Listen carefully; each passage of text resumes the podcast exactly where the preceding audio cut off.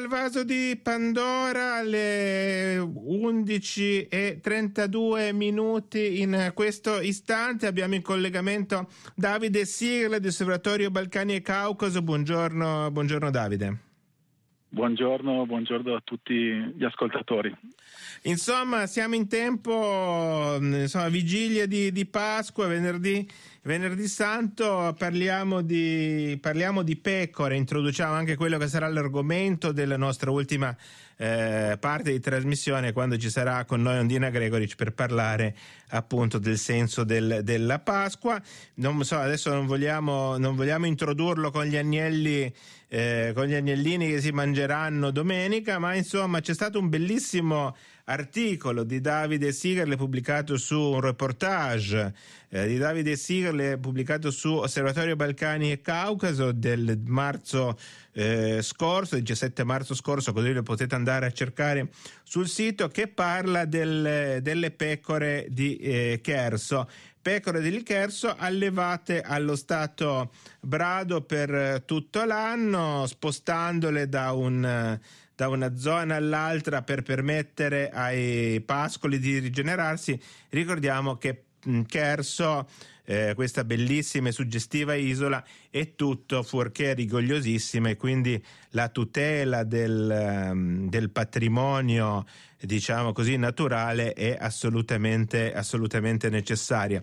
Insomma, eh, Davide, qual è la particolarità di Cherso e qual è la particolarità di queste, di queste, di queste pecore che troviamo, che troviamo a Cherso?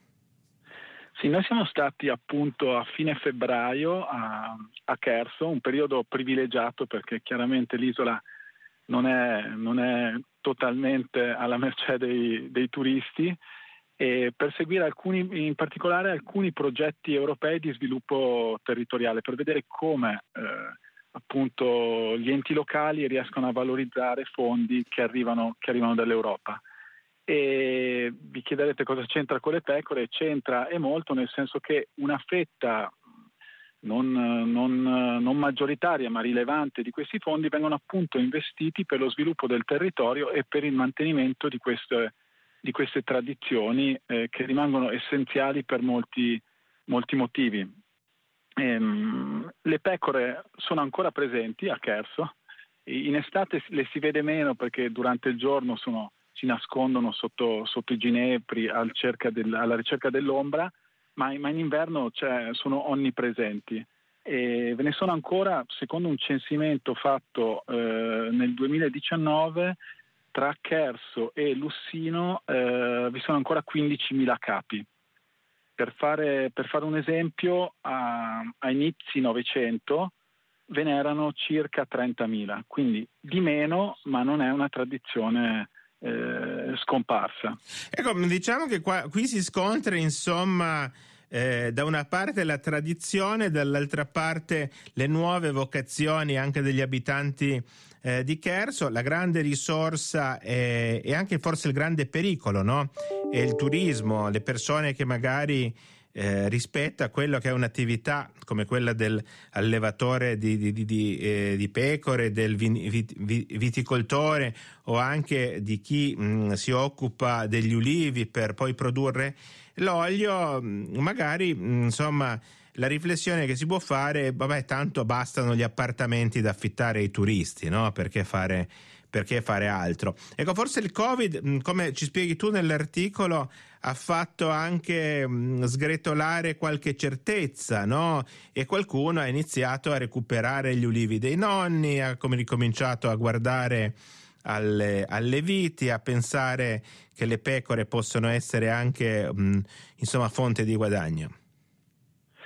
Sì, è chiaro che per un'isola, per, per tutta la costa croata, ma per Cherso anche, anche nel, in particolare, il turismo rimane e rimarrà una fonte di reddito fondamentale che, a detta anche di tutte le persone che abbiamo incontrato, molto onestamente permette un ottimo livello di vita a chi, a chi abita. E, però la tutela del territorio non può, non può prescindere da una cura del territorio eh, che passa anche attraverso le attività tradizionali, chiaramente ripensate, ripensate in chiave anche di eh, possibile offerta turistica. Vi faccio un esempio. Abbiamo avuto la fortuna di incontrare eh, questo, questo, in realtà funzionario del, del comune di Cherso, Franio Toic, che nel pomeriggio è anche allevatore, è una persona innamorata del proprio territorio e, e lui come, come, progetto ha quello di comunque fondare, quando riesce a, ad, ottenere, ad averne le, le risorse e la possibilità, un'azienda agricola che faccia anche ospitalità, che possa per esempio allungare la stagione turistica.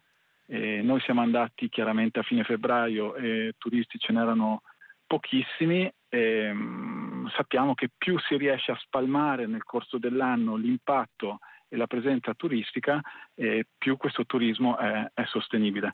Ecco. Parliamo di aree, di piccoli comuni, per esempio eh, di poche migliaia di abitanti che durante i mesi estivi si gonfiano a 20-30 mila presenze costanti. Ecco che Quindi... i turisti che sono una risorsa come, eh, come i Chersini eh, si rendono perfettamente conto, ma che sono anche un problema, no? perché per esempio la gestione dell'acqua a, a Cherso, nonostante il lago di Vrana, è eh, sempre problematica, no? e mentre gli abitanti stanno ben attenti al a chiudere, a chiudere sempre il rubinetto, insomma magari il turista non ha la stessa, ha la stessa sensibilità, no? non si rende conto, eh, conto, di quelli che possono essere i problemi e magari pensa, beh io mi pago il, mio soggiorno in albergo, insomma se, l'acqua, se voglio far scorrere l'acqua la lascio scorrere. Questo è una, una, cosa che ci ha subito sottolineato Franio dicendo appunto che a suo avviso serve comunque almeno si deve tentare di, di comunicare ai turisti questa cosa e farli partecipi nella tutela del territorio, per cui eh, se durante l'anno appunto, gli abitanti sono attenti a chiudere il rubinetto, eh, non, non, chiedendo di fare un, un, una presenza del tutto frugale a chi, a chi, passa del tempo lì, però mm, renderli compartecipi delle, delle questioni cruciali per, per l'isola e una di queste è sicuramente l'acqua. Ecco, diciamo che i turisti hanno portato a Cherso anche i cinghiali, che non erano una specie presente sull'isola e sono stati portati lì con scopi turistici perché mh, mm, van, insomma, va un turista è pronto a pagare migliaia di euro per un bel, per un bel trofeo quando va a caccia. Cinghiali che però insomma stanno mh, mm, insomma, un po' non dico deturpando il territorio, no? ma Insomma, stanno creando un po' di problemi perché mh, mm, quando non c'è abbastanza cibo anche gli agnellini vanno benissimo. Sì, ehm, è una cosa tra l'altro che ho scoperto appunto nei miei giorni lì, lì a Cherso e vi racconto, vi racconto un'immagine, ero a Lubenizze, questo paesino magnifico eh, appunto lì eh, in centro, in centro a Kerse. Ho visto da, una, da, dove signora... gode, da, dove si gode, di una vista stupenda e poi sotto c'è una spiaggetta sì. bellissima che insomma, un... ci si deve andare a piedi camminando. Si deve andare parecchio. a piedi, sì. è un mio obiettivo da parecchi anni ma non ho mai avuto il tempo di scendere. Però, eh, e lì c'era una madre con la figlia con un binocolo eh, che guardavano i campi attorno, attorno, al paese. Io ho chiesto cosa stessero facendo perché non riuscivo a vedere niente. E guardavano se c'erano appunto i cinghiali, eh, che sono un grandissimo problema, stanno devastando il, il territorio e, ehm, io sempre con Frani ho fatto una battuta dicendo ci servirebbero più cacciatori e lui eh, mi ha risposto invece no, servirebbe vietare, vietare, iniziare col vietare la caccia perché appunto eh, il cinghiale è stato importato sull'isola per turismo venatorio e ancora adesso eh, vengono accompagnati turisti dalla, dalla costa o, o, stranieri italiani eh, per fare la caccia del, del cinghiale, quindi il ragionamento che viene fatto da molti è che occorre innanzitutto impedire che, che, che, sia possibile questo turismo venatorio, perché altrimenti ci sarà sempre qualcuno che rimporta il, il cinghiale. E poi chiaramente eh, provvedere a politiche di, di contenimento, perché come, come, hai ricordato tu distruggono i muretti a secco, mangiano chiaramente le colture e arrivano, cosa che io non sapevo, a, a cibarsi del, degli agnellini e anche di tutta una serie di, di, altri elementi della fauna locale come serpenti, rospi e, e quant'altro. sono, sono, un vero e proprio problema, tant'è che si sta pensando anche, Fragno stava pensando a, a presentare dei bandi europei per capire come per iniziare a ragionare su come, su come, muoversi e risolvere il problema. Ecco, diciamo che curare il territorio, occuparsi in, in zone diciamo molto particolari come quelle di, eh, come quelle di, di, di Cherso, no? dove la, la, pietra forse è più, è più della terra, no? eh, non è semplice, no? bisogna lottare intanto con le, mm, eh, con le, condizioni meteorologiche, il fatto che i muretti a secco poi devono essere, deve esserci una manutenzione, ma eh, anche con, eh, bisogna anche lottare con il ginepro che è un, eh, un, arbusto molto bello tra l'altro che però creano pochi problemi al, al, alle altre culture e anche al, all'allevamento delle, eh, delle pecore. Sì, il ginepro, altra cosa che ho scoperto appunto durante questo, questo viaggio, eh, è un infestante e non va bene nei pascoli perché eh, da una parte crea il rifugio anche per esempio per i, per i cinghiali, toglie spazio al, all'erba, alla poca erba che si può trovare e, e va a sporcare anche il vello della, delle pecore per cui dopo l'ana, l'ana è molto più difficile da, da ripulire si rischia di non poterla riutilizzare. E una delle metafore che ho sentito più, più spesso eh, lì parlando con chi si occupa di territorio è che sarebbe bello se anche i giovani si rimettessero ad estirpare questa, questa pianta come appunto simbolo di, di, rinascita. Certo è un territorio molto povero, però eh, l'opportunità eh, di risorse che arriva dal turismo eh, potrebbe rendere possibile eh, il fatto che molta, molte persone restino lì a vivere e, e che ci sia uno sviluppo sostenibile eh, durante tutto, tutto, l'anno. Certo, non ci si può in questo contesto abituare ehm, ehm, limitare ad affittare stan- una stanza, anche se questo ti permette nell'immediato di vivere e anche vivere bene. Ecco, noi dovremmo avere intanto il nostro collegamento tra pochi secondi con eh, Trieste, che però non sento ancora in, eh, in cuffia, e allora andiamo. Eccole, Eccoci. ecco, buongiorno Trieste. Radio Capodistria, buongiorno. Buongiorno. Buongiorno. Stefano Lusa. Come stai? Tutto bene? Benissimo, grazie a voi. Bene, bene. Pronto per la Pasqua? Sì, assolutamente, assolutamente, assolutamente sì. Pensa che noi stavamo parlando della pecora di Kerso con eh, Davide eh, Sigerle, che tra l'altro insomma, eh, volendo, volendo insomma, sì, un tema pasquale. Un tema, diciamo, eh, sì, perché eh, l'agnello di Kerso è un vero e proprio brand gastronomico, come, come, ci, eh, certo. racconta, come ci racconta in un suo certo. articolo su Osservatorio Balcani e Caucaso Davide Sigerle, con cui parleremo eh, tra un attimo. Ma insomma, voi chi avete certo. invece?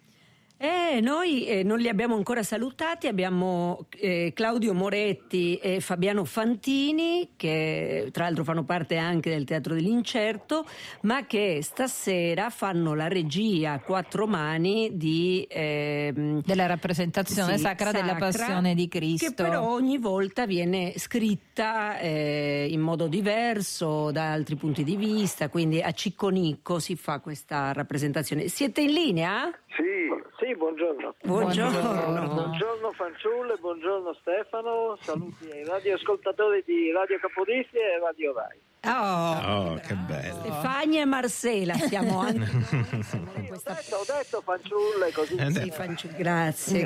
che, che, questo è Claudio, eh, lo riconosco subito dal brio. Allora, iniziamo con la pecora di Kerso. Iniziamo con la pecora di Kerso perché c'è stato questo bellissimo re- reportage di Davide Sigle su Salvatore Balcani Caucaso che eh, insomma ci racconta con una best practice eh, un allevamento di pecore eh, di Kerso che mh, mm, vuole anche che non vuole soltanto insomma occuparsi delle pecore così per eh, motivi commerciali e quant'altro, ma è anche un modo di tutelare un territorio unico che non vuole essere soltanto offerta turistica o mh, camere da affittare, ma vuole anche tornare a quella che era una vecchia, una vecchia preziosa tradizione di quell'isola, vero Davide? Sì, appunto raccontavo come la, la pecora chersina resa così tenace da, dal, dal, fatto che viene allevata allo stato brado da, da, secoli e quindi è un animale molto resistente, piccolo e, e resistente e resiliente, usare un termine che viene molto, molto utilizzato, e è una presenza onnipresente a, a Cherso, soprattutto nei mesi, nei mesi invernali, quando l'ho visitata io, perché la si vede mentre in estate più durante il giorno naturalmente si, si nascondono sotto, sotto, gli arbusti per, per, godere un po' di, di ombra, la si vede solo presto, presto la mattina. È una tradizione che ancora resiste nonostante tutto, soprattutto come, come, come reddito da, da, mm, la, con la vendita del, degli agnelli e purtroppo c'è questa immagine tragica appunto legata a questo, a questo periodo, è una tradizione che, che, resiste e che permette anche il mantenimento del, del territorio e tra l'altro anche di, di, prevenire gli incendi perché garantiscono una, una pulizia del, del, terreno che, che poi eh, impedisce che partano eh, fuochi, fuochi spontanei.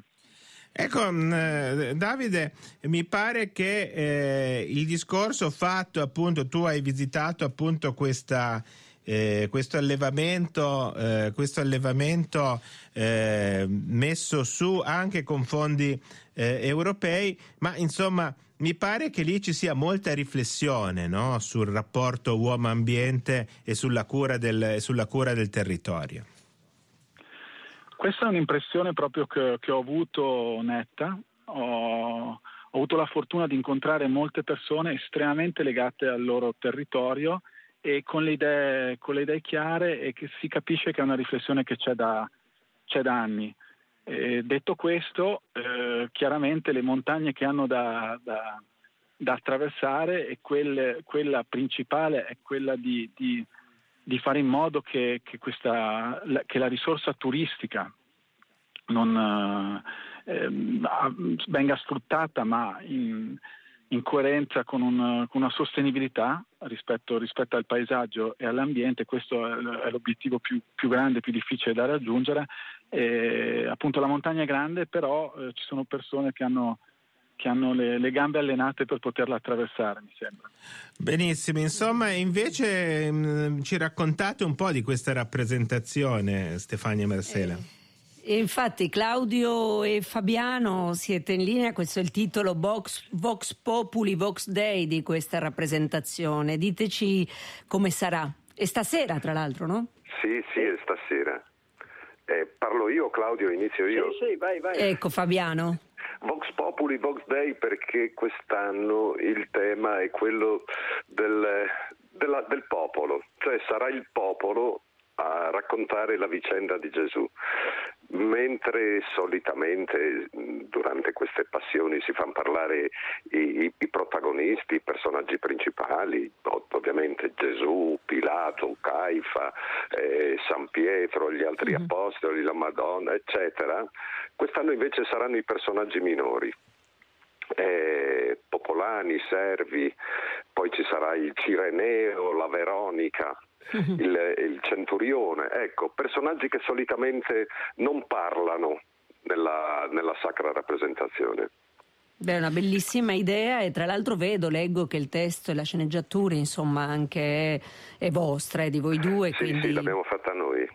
Poi siete, si, è, si, è, giunti alla 45esima edizione, quindi è una cosa che resiste nel tempo eh, sì. ed è una bella... Beh, noi, eh. noi, siamo relativamente giovani però perché è il secondo anno ah, eh, che lo fate, che, facciamo, che, sì. che fate... Sì, però l'anno insomma... scorso la, eh. avevamo lavorato sul, sul processo a Gesù di Diego Fabbri eh, quindi un testo già esistente che però noi poi abbiamo elaborato, tagliato, cucito, eh, a seconda del, del, delle esigenze della compagnia. No? Certo, diciamo che Ciconico è una frazione no, di Fagagna sì. in provincia di Udine, ecco per chi non, non, magari non conosce questa località che è diventata famosa proprio per questa rappresentazione della, sì. eh, della Passione di Cristo il venerdì santo. E vedo e leggo che invece rimane eh, già da tanti anni, voi siete giovani, ma lei è vecchia di questa, di questa rassegna, di, questa, diciamo, di questo evento, e Luigina Tusini alle scenografie. Sì. Vedo che lei, perché noi l'abbiamo già intervistata una volta a ah. proposito ah. di Ciconico, è stato molto divertente anche sapere Beh, che la lei sarà già da, da, una decina d'anni che lavora per Ciconico. 12. 12? Eh. Pare di sì, sì. Ecco Stefano, sei mai stato a Ciconico? No, a Fagagna mm, sì, a Ciconico no, insomma, mi, mi riprometto di, di, andare fare, di, andare a fare, un giro anche, anche là, insomma. No, perché c'è da dire che quest'anno è eh, oggi questa rappresentazione, ma c'è anche una replica il 16 aprile che è una domenica. Sempre alle noi, 21 eh... perché poi tra l'altro è molto suggestiva, veramente. Io, io, l'ho vista una volta, un anno, è veramente straordinaria in, questo, in questa collina dove tutto il paese è in scena, vero Claudio? Beh, molto del paese e anche gente da fuori che si è appassionata a questo, a questo, incontro, a questo evento, assolutamente. Quest'anno avremo in scena circa una sessantina di persone e poi, mm. e poi, c'è tutta una serie di altre persone che non vanno in scena ma che operano, lavorano durante il periodo delle prove per eh, insieme a Luigina realizzare eh, oggetti, pezzi di scenografia e quant'altro. Quello che serve. Scenografia poca, noi abbiamo sempre eh, optato per questo tipo di, di, lavoro, c'è poca scenografia perché, perché, il luogo di per sé, tu che ci sei stata, come dicevi, sì, è, è, veramente suggestivo e, e evocativo, pertanto riempie da solo, no? eh, non ha bisogno, certo. le luci sono cose importanti, insomma abbiamo dei tecnici di alta di alta qualità. Questa cosa dei personaggi minori, vorrei aggiungere, è una cosa eh, relativa, relativamente sono minori, sono, eh, sono, comunque punti di vista sulla vicenda certo. e sono incontri di persone con Gesù, incontri che cambiano la vita anche, a volte radicalmente, in modo veramente determinante, cambiano la vita di queste persone. Penso al centurione Longino che fa la guardia, che che è un militare eh, che un, è stato, eh, come posso dire, allevato in un certo modo alla, al, eh, all'evento bellico, eh, insomma ha una struttura militare che si commuove ah, davanti a questa eh, sì, e cambia e si redime. Vabbè, sì. E, e avete le, gli animali, le pecore, no, perché volevo agganciarmi a Davide Sgherne. e, c'è, c'è, ci sono anche degli animali no, all'interno. Ci Davide... Sono, sì, ci sono Davide Sgherne. Sgherne. Sì. Avremo due asini, sì. Eh, ah, ecco, questa cosa della... Inter... Allora, allora, passerò anch'io a visitarvi. non... Dicevo, interessante questa cosa di Kerso, della pecora di Kerso che che evita gli incendi eh, e, poi, sì. e, poi, va a finire su, sul fuoco. Ah, beh, sì, sì. No, no, no. Ecco. Eh, purtroppo. Insomma, immagino però che Davide non sarebbe riuscito a farsi regalare un agnellino per, per la Pasqua no? quando, quando, era a Cherso. No, non, non, avevo cuore, ne ho fotografati molti e poi non ho avuto neanche il coraggio di metterne troppe foto nell'articolo perché pensavo al loro destino. no, Benissimo, Gra- grazie, buona, buona, Pasqua a Trieste. Grazie Stefano, grazie anche a te, anche a te e al tuo ospite. Grazie, ciao, grazie. ci sentiamo la settimana prossima.